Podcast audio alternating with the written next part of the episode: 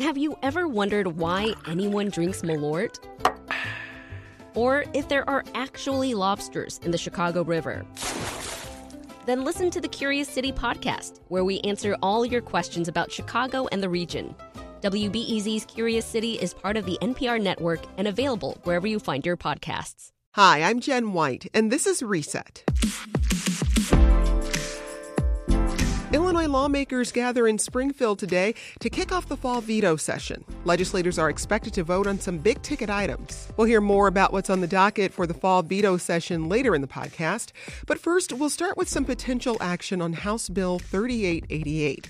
That's legislation that would effectively ban emissions of ethylene oxide. I spoke with John Aldrin and Taya Tanaka, two members of the group Stop ETO, that Stop Ethylene Oxide in Lake County, both of whom happen to be scientists. John Aldrin started us off by sharing when he first became aware of the problem. I as well heard about it in November last year, but I assumed it would be taken care of, you know. And then testing came eventually in, you know, June and July, and we found out in August. And so uh, the numbers came out really high, higher than expected. And at the same time, I live in a neighborhood where I have a, a number of neighbors, you know, five house direction this way and that way, three of them that have that basically battled cancer that matched the Willowbrook cancer uh, cases. And, you know, one of them, uh, breast cancer in her 30s. You know, another boy lost his life 14 years ago. And so, and when Patty came out, uh, just, you know, about that month, same time, it's like, oh my gosh, it's time to, to wake up. Hmm. Time to. Taya, I, I want to turn to you. What kind of health issues are, are people reporting to you in the communities of Gurnee and Waukegan? Uh, similar to what John is uh, mentioning, basically a lot of cancers, lymphomas, leukemias, uh, a few of them on little children uh, as young as three year olds that we have heard of. Uh, we know of at least five young children who have gotten these very rare leukemias and lymphomas. And when we hear the word rare cancer, you would think it's maybe one in a million or less than one in a million cases. Um, in our communities, these are not rare. These are popping up everywhere. John, you said when you first heard about this, you sort of said, "Oh, I'm they'll, I'm sure they'll take care of it." When did it start to become clear to you that this action wasn't going to happen? Pretty much, uh, you know, this summer, late summer, you know, started really looking at the data. It's my background as, as a kind of an engineer, data scientist, do a lot of work on non-destructive testing. And when I look at the data, I look at the models, that's something I do as well. And so I started running the models myself. And, and you know, the experts, you know, said these n- numbers should not be this high, you know, in all the tests in Willowbrook and elsewhere. And so I, that's really really woke me up in particular. It's like what the experts are saying from EPA, they're not getting the full picture. These companies are not collecting 99.9% of the ETO by far. Tay, as I mentioned at the top, both you and John are scientists, and I understand you, you work with a number of different chemicals on a daily basis, but you found it's been difficult to understand and then communicate with the community about what's happening with ethylene oxide. Uh, talk a little bit about the challenges you face around that issue. Uh, that's absolutely correct. So, if this was the same issue as Flint, Michigan, for instance, with water that you visibly see it's turning brown, then people would be more upset about it. However, this is an invisible gas. You cannot smell it. Um, it's almost as if it doesn't exist. So it's difficult for people to comprehend how dangerous this gas is at a very, very minute amounts. Uh, and, and that message is very difficult to portray because uh, the community has this idea, just like John was saying, that basically if it's there, if it's this bad, somebody would have taken care of it. And what we have come out in the past 12 months, what we have been learning is that nobody's taking care of it. We have to take care of it. We're speaking with two members of the group Stop ETO in Lake County. ETO is ethylene oxide, a cancer causing gas that's being released into the air by two plants in Waukegan and Gurnee, Medline Industries and Vantage Specialty Chemicals. So, John, Stop ETO has sent around 3,000 postcards to state legislators encouraging them to pass House Bill 3888 during the legislative session that started today. Tell us what this bill would do. Yeah, essentially, I, I see it as, you know, uh, addressing, you know, bringing down the ethylene oxide levels to a so we no longer have the risk that you know the rest of you know communities aren't so close to these emitters are. You know, I think that's fair. You know, uh, second, you know, I think there's enough time in this bill to for to allow these companies to change. Uh, to, and lastly, you know, there are options. These companies, uh, you know, we're not asking for them to close. You know, we want, want you know, we all want businesses to be successful in Illinois. Business is important, but you know, they shouldn't be, you know, within 0.1 miles of houses and 0.6 miles of. I mean, we are not even talking about the explosive, uh, you know, risk of, you know, we've had people die in explosions in Gurnee at, at another facility, you know, and, and if, if, ethylene oxide tanks would blow, that's another level of explosion. So there's there's a lot of things, you know, I think this bill will, will, you know, it'll it'll take care of things that were missed, I think, with the bills that came out in June. Taya, is part of the issue here uh, around how much ethylene oxide in the air is actually safe for communities that are living nearby? Um, that's correct. So basically, the previous bills that passed were trying to address the amounts of ethylene oxide that is being emitted. However, in the past few months, we have been learning that it's very difficult to contain emissions of ethylene oxide. And that's what this bill is trying to um, address, basically.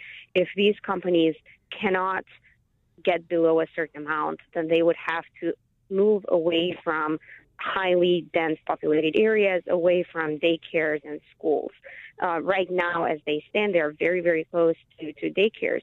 One daycare by Medline is a stone throw away, and it's accepting kids as young as six weeks old. And that's unacceptable. We need to have these companies either move or switch to alternative methods of sterilization. I, I want to hear from both of you on this question because I, I would imagine that once you have this information, once you know uh, these these companies are emitting this gas, that life changes in some way for you. Um, John, what has it been like living day to day with this knowledge? It's stressful. I, I mean, I, have run the, the simulations, and I know, you know, when the wind is blowing, you know, out of the southeast, it's heading straight for my house. You know, it, you know, do you should we really live like this? You know, where you're checking the the weather do I, you know, so I, it's it's been stressful. You know, I've got kids, uh, middle school, high school age. Uh, you know, what's going to happen to them down the road too? I, it's it's it's it's absolutely a worry. Atea, you're pushing state legislators to act on HB 3888, but there are a lot of different entities with power here. You've got the Federal Environmental Protection Agency, Governor Pritzker, Lake County authorities. What have you thought about their response to this issue so far? We think that the best way to clamp down on this risk is by passing 3888 because it will ensure us that we don't have to keep policing the emissions from these facilities. If they are further out from populated areas, then we're confident that the EPA can actually police and, and do its job. However, as they are in the midst of these communities, it's almost impossible to have a lot of faith in agencies doing the right thing because for the past few decades they haven't. Um, I, am speaking about the U.S. EPA and uh, the Illinois EPA. The Illinois EPA regulates the enforcements that are on the books, and that's why it's important to pass 3888 so that we're giving the Illinois EPA a tool that they can use. And just as we wrap up here, John, if 3888 doesn't pass, do you all have next steps planned? Uh, we'll continue to fight. You know, uh, whether it's local or whether it's national. I, you know, there's opportunities at different levels of government to to you know push this forward. But this is our best opportunity right now. This is a great opportunity, and we're we're fighting. It's amazing the hours that our whole Stop ETO group are putting in right now. And I just want to say, yeah, it's so impressed by our group. So thanks. We've been speaking with Taya Tanaka and John Aldrin from the group Stop ETO in Lake County. Taya, John, thanks for speaking with us. Mm, thanks so much. Thank you for having us. Now let's turn to Michael Hawthorne, the Chicago Tribune reporter who broke the stories about ethylene oxide gas being released into the air in Gurnee and Waukegan. Michael, it's always great to have you on. Great to be with you. So I just first want you to briefly sketch out for our listeners what happened with the Sterigenics plant in Willowbrook in DuPage County. So the the big difference with Sterigenics and, and the Willowbrook community is there was a lot of additional study and analysis by both the federal government and state government. First of all, uh, it, when it first came to attention, when Sterigenics first came to the attention of me and, and the and the and the public, as a whole.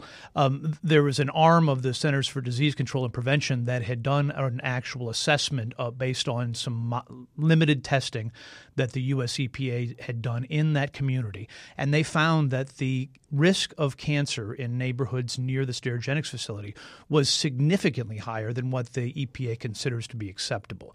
So the one thing we it, it's tough to sometimes um, convey to a layperson that there's an actual quote acceptable risk, mm-hmm. but under uh, laws and regulations, the EPA at a certain point must address risks and especially from toxic chemicals. And, um, and one of those toxic chemicals is ethylene oxide. So, first of all, you had this federal government report saying that the risks were off the chart in the Willowbrook, Burr Ridge, uh, Hinsdale community area.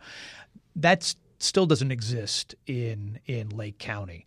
Uh, after that, uh, because of the group that organized in in uh, DuPage County and uh, the Willowbrook area, there was a, a, whole bunch of ambient air testing where they di- weren't just relying on com- com- uh, computer models to figure out where the pollution was going and how it might impact people. They actually took physical measurements in the community for several months, and in the in the in the course of that time, the Governor Pritzker's administration shut down Sterigenics. So they had a real world example of what emissions were like on days when wind was blowing from the facility toward a particular monitor, and then after it shut down, what the what the levels were like, and it dropped significantly, almost hundred percent in in in in in some cases. Well, speaking of those levels, I mean mean, how do the levels we've seen in Gurnee and Waukegan compare to what's been reported in Willowbrook? Well, it's limited. We we don't really have a lot of a, a apples to apples comparison there. They did find in the limited sampling that Lake County and, and the city of Waukegan uh, and Gurnee paid for, they did find some levels that were on some days higher than what they found on some days near the Sterigenics facility. There's not the robust data set. There's not the number of days of testing where you uh, where you could measure uh, emissions um, over certain days and certain weather conditions um, it was limited. It was suggestive. But then on top of that, you you you were asking your previous guests about their legitimate fears about cancer. The other really important piece of, of information that the Willowbrook community had was the state of Illinois did what they call a cancer incidence study.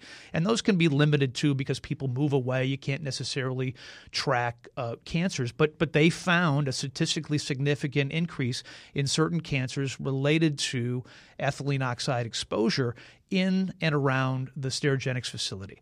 That study has not been done for the Lake County community. So once again, they don't have that information where they can say, look, this is a problem and you need to do something about it. So if you don't test for something, you're not going to find anything. Mm-hmm. And if you don't really look at the data, all you have is frankly anecdotal stories about cancer. But the science around ethylene oxide and, and what it does to the human body there's science that shows us the impact it has, correct? Correct. And that's under attack. It's interesting that Medline uh, much like Sterigenics, both companies uh, have gone on the record saying we're doing these things to significantly reduce our emissions.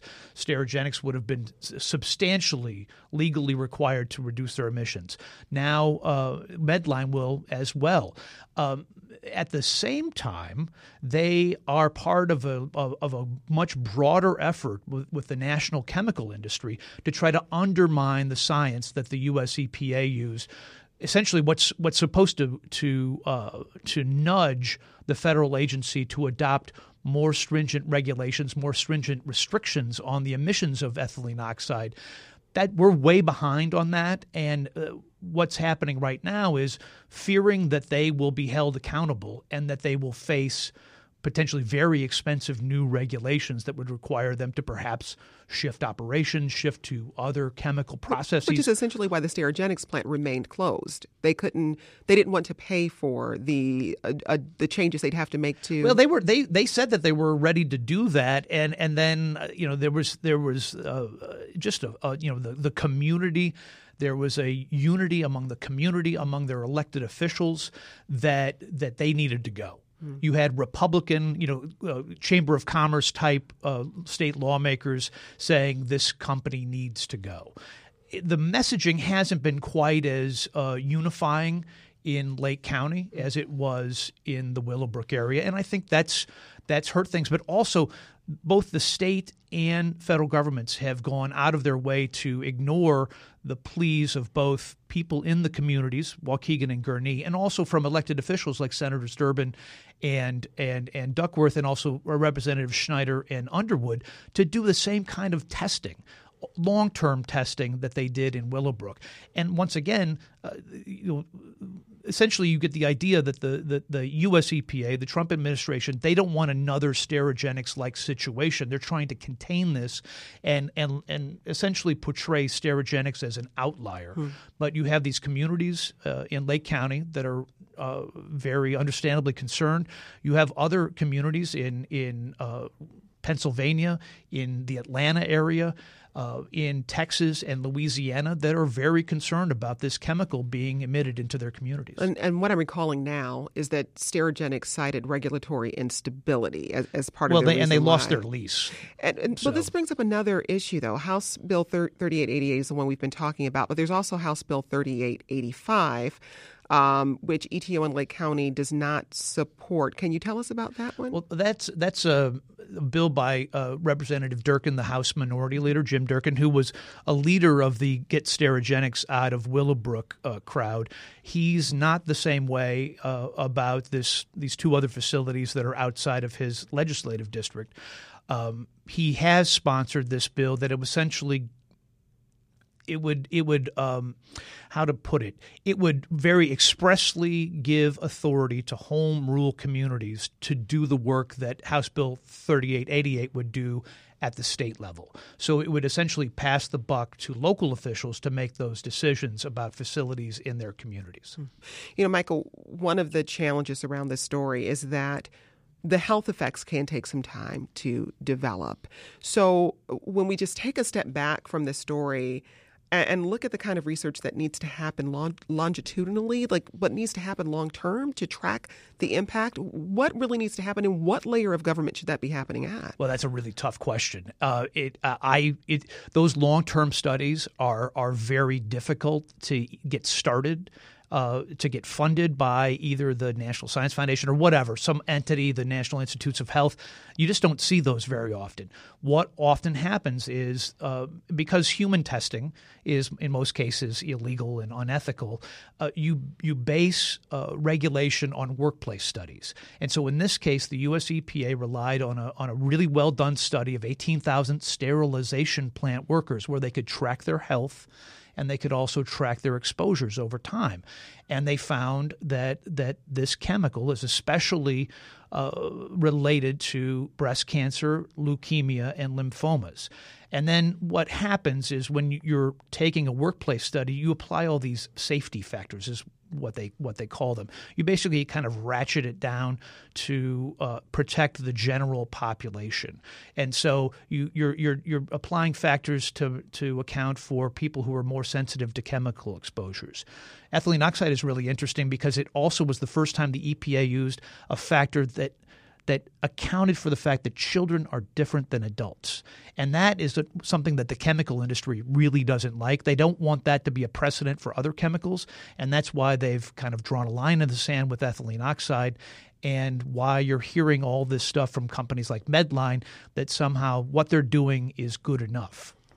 We've been speaking with Michael Hawthorne from the Chicago Tribune about efforts to stop the emission of a cancer causing gas, ethylene oxide, from two sterilization plants in Lake County. Michael, we'd love to have you back as the story continues to Thanks. unfold. Congratulations on the new show. Thanks. Lawmakers head back to the state capitol today, kicking off its annual veto session this week. They'll consider new legislation and any vetoes signed by Governor J.B. Pritzker. The six day fall veto session comes amid a sweeping federal investigation and days after Chicago Mayor Lori Lightfoot announced her plans to close the city's $838 million budget gap, in part by asking the state for help. I checked in with Brian Mackey, the state government and politics reporter for WUIS NPR Illinois, and he gave a rundown on what's on the agenda this fall, including changes to the state's casino law that could benefit Chicago but get pushback from others. There's the question of ownership. Chicago wants to have a city owned casino, which has long been a dream of some and a nightmare of others. I think if you are the type of person who's inclined to think skeptically about government's ability to uh, play in a realm that is often or that is usually reserved for the private sector, uh, there are some people who are worried about the sort of clout uh, ramifications that would come with you know having all those casino jobs and all that casino money. Uh, but yeah, any sort of gambling legislation is sort of a, a, miracle when it manages to pass in Springfield. This this latest piece of legislation has been years and years in the making, and it finally passed this spring. All the stars aligned, and now Chicago wants to go back in and reopen that can of worms, and that is something that uh, is gonna I think it's proving vexing based on people I've talked to. However, that money is critical towards funding the so called vertical aspects of that big statewide infrastructure plan I was talking about. These are money for building schools, for college campus uh, renovations in buildings. And so, for that reason, people are eager to see that Chicago casino get up and running and make money and have that money flowing into state coffers so it can be used for infrastructure.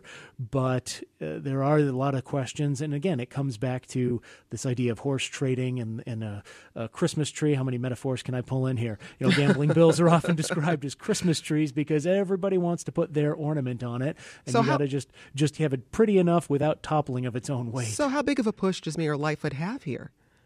Well, I mean, uh, that will remain to be seen. There's a two week veto session. We're just at the beginning of week one, and then they take a week back in the district, and then they come back here to Springfield uh, two weeks from now. And so she has a lot of work to do. There was, I've seen some reporting that the governor wants to help her uh, with this, although, on the other hand, uh, the governor was blindsided a few weeks ago. Uh, we saw that with uh, the mayor's idea of having a city owned casino. He read about it in the papers, his people said. So they need to get on the same page. They need to to work together on this. Of course, the distraction for the mayor, she has other things to worry about in Chicago with in terms of the teachers' strike. So there's a, a lot of uh, a lot of moving parts here for her to try and uh, to to to bring this all together. Well, Brian, I, I want to hear a little bit more about other legislation um, that might come up for hearings. We are talking about like a ban on flavored vaping products, uh, legislation to allow college athletes to sign endorsement deals. Run us through what's on the slate. Yeah, that last one you mentioned, the the uh, legislation regarding college athletes follows a similar law that was signed in California. It would basically say that college athletes can now do endorsements. They can hire an agent. They can monetize their likeness. Uh, Governor Pritzker gave that a big boost uh, this morning, Monday morning, as we go to air. Uh, held a news conference with the sponsors of the bill. Said he supports it.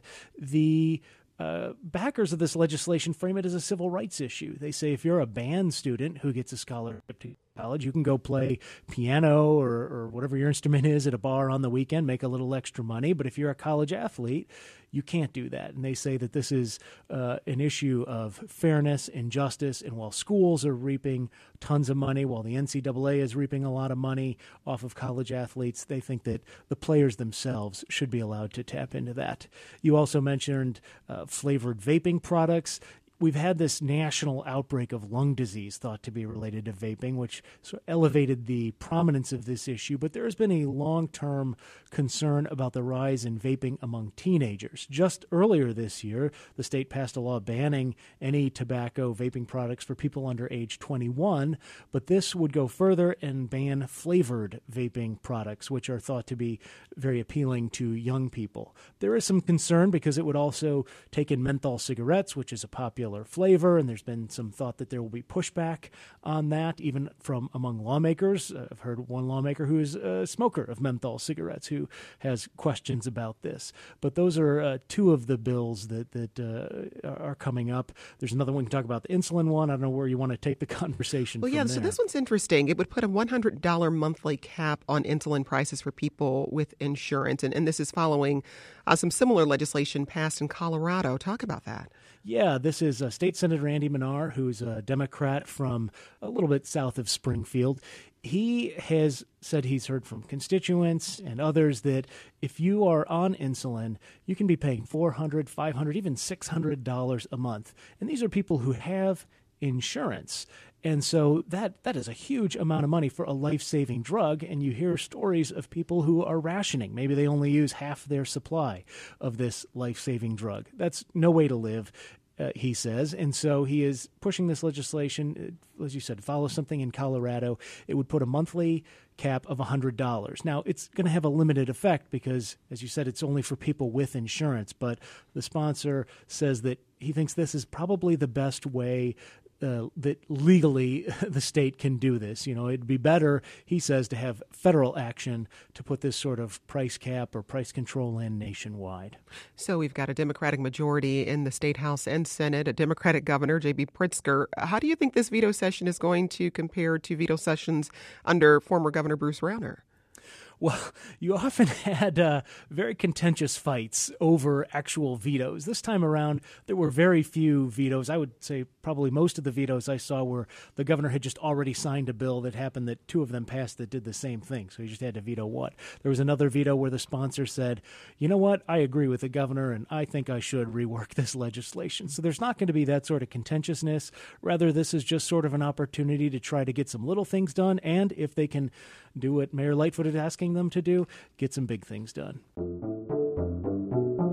And that's a wrap for today's reset. Make sure you're subscribed to this podcast and tell a friend. We drop shows into your feed six days a week in an easy to digest size, keeping you up to date on the important things happening in and around Chicago.